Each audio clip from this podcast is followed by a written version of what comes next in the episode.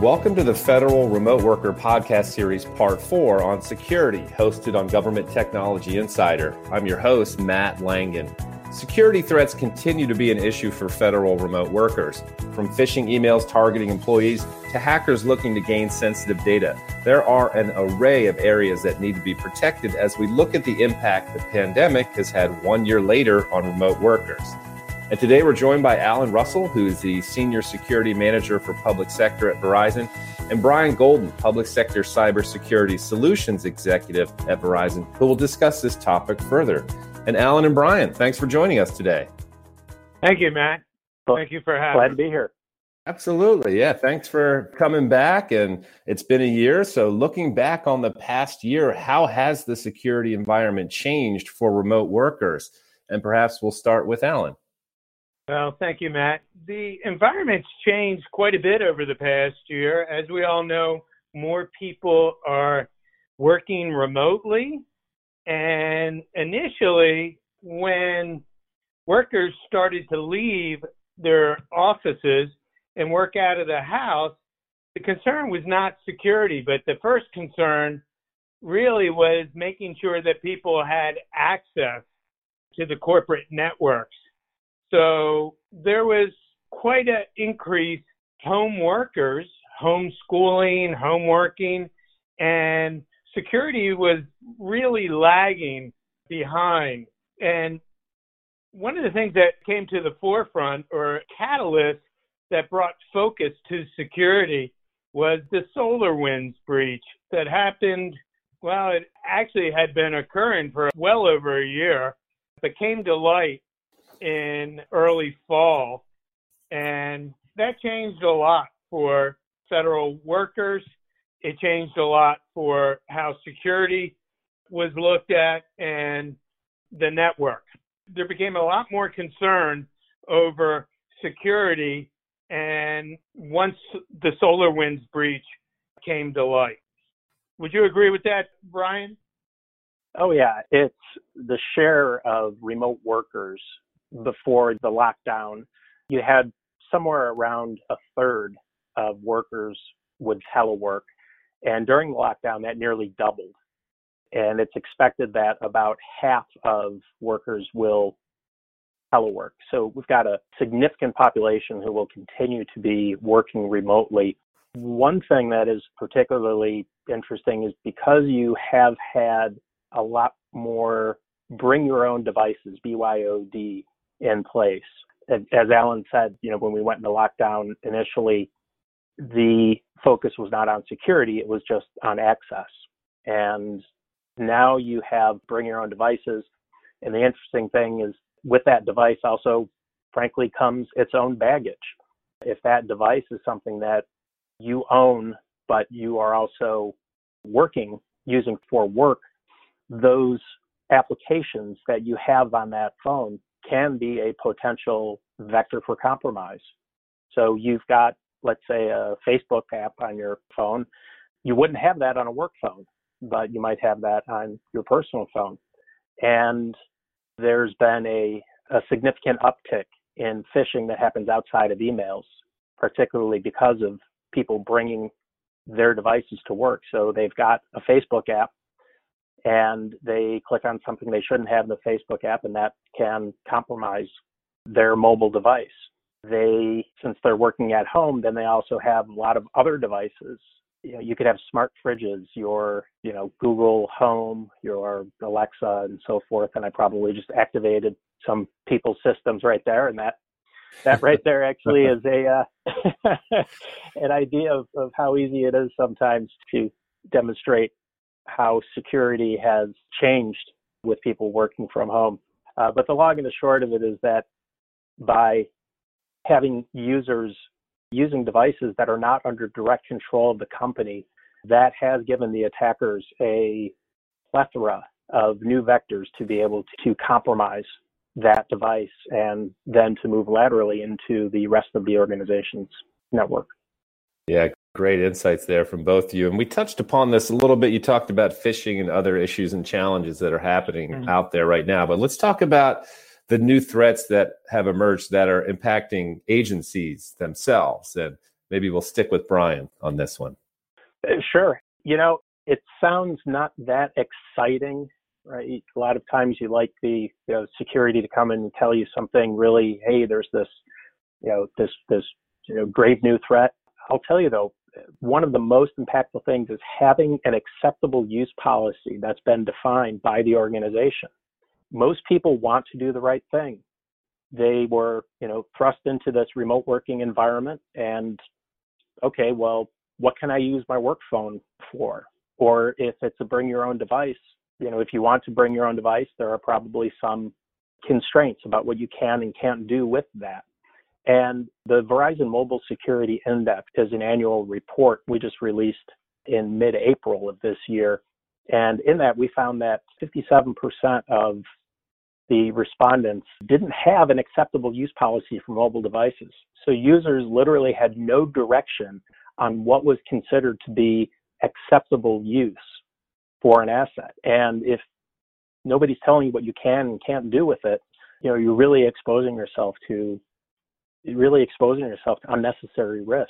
So it's interesting, the acceptable use policy really has nothing to do with technology, but it has a significant impact on the security of these remote workers. Yeah, excellent. Thanks, Brian. Allan, anything to add to that one? Yeah, Brian, thanks. You touched on the mobile users, which when you look at the threats that are emerging, one of the things that a lot of organizations are doing is two-step authentication on their mobile device. And really, that is a best practice if you're trying to build a zero trust architecture.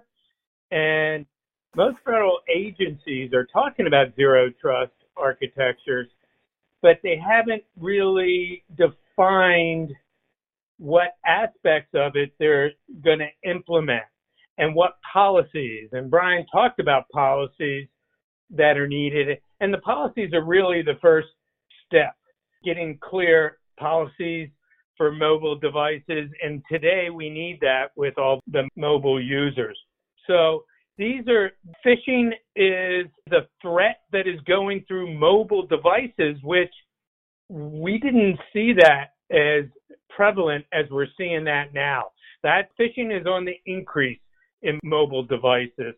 And so the threat landscape, the surface has greatly increased, and there's just more ways to get in to the network now, especially with social media and phishing.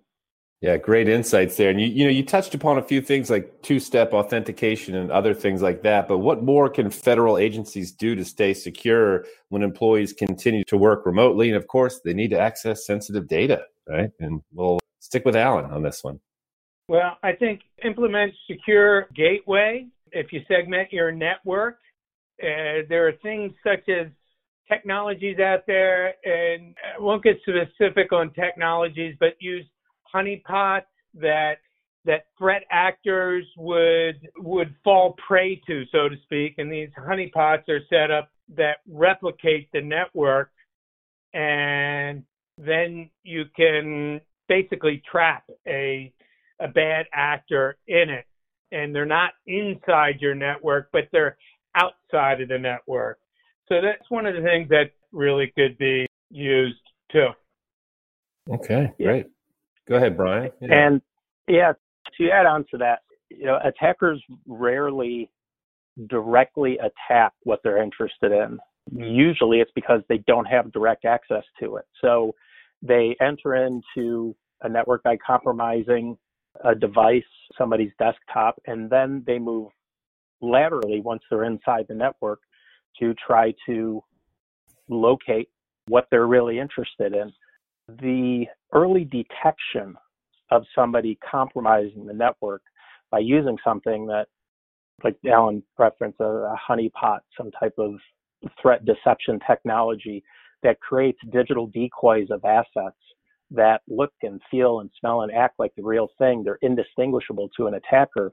And as soon as the attacker starts poking around on it, there's an alert that's sent. And unlike most other systems, when there is activity on that decoy, that there is an extremely high chance that there is something untoward going on. That early detection of compromised asset that, you know, by itself is not a huge security breach, but is the entry point to something that could be. If you can detect that sooner, you can prevent that attack from being something that is minor to something that is completely game-changing, like we saw with SolarWinds. You know, that SolarWinds breaches were running around in the wild for 9 months before they were detected. So I think that's one of the big things that federal agencies can do is, you know, independent of the technology, but invest in things that will help you detect a breach sooner. Okay, great. Well, you know, it's been awesome connecting with you all again. Around 12 months later from when we first started this discussion last year. And for our final question, this is our future focus. So, you know, if you don't mind, tell us what the security landscape could look like a year from now and what trends do you see coming to the forefront? And we'll start with Brian on this one. Well, I'll tell you, I think with the proliferation of IoT devices, I think we're going to start seeing that becoming an even greater vector for bad actors to breach. You know, your IoT devices don't run traditional operating systems and, you know, probably won't have endpoint protection, right? Antivirus, anti-malware running on them. Your home is loaded with IoT devices. And, you know, typically those devices can be more easily compromised. And once an attacker compromises that, they can move laterally into other areas that are of higher value. I'm reminded of a Las Vegas casino that got breached through an aquarium thermostat because that thermostat was connected to the casino's Wi-Fi. So I think as IoT devices, and especially with 5G starting to get significant penetration, we've already seen that. And the devices that will be out there, the number of devices that are out there are going to massively increase. They're going to be difficult to secure. So I think that's one thing that I definitely keep an eye on is the proliferation of IoT devices and how that just represents a greatly expanded threat surface. All right. Thanks, Brian. Allan, what's your future vision? What does the future hold from your perspective? Well, I think, Brian, you touched on, I mean, that's certainly there in the IoT devices with ransomware. It's much easier for ransomware on an IoT device to be implemented, and we're already starting to see that. It's more in not as much in federal organizations, but it's starting to hit federal organizations. One of the things that if you look at, and I go back to building zero trust and identity management.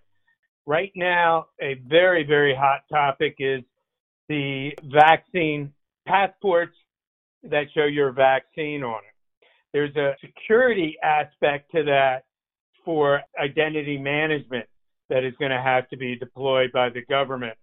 If they're going to bring that to the forefront and implement a vaccine passport, we're going to see more vaccine security, those type of things reach out in the future with identity management, biometrics. We've seen that. This is just a new stage, a new level of where we're going with that. All right, great. Well, this concludes this episode of the Federal Remote Worker Podcast Series Part 4 on security, where Allan Russell, Senior Security Manager for Public Sector at Verizon, and Brian Golden, Public Sector Cybersecurity Solutions Executive at Verizon, provided insights on the security landscape for federal remote workers 1 year after the pandemic first hit us. And Allan and Brian, thank you so much for your time today. Thank you, Matt. My pleasure. I really appreciate it.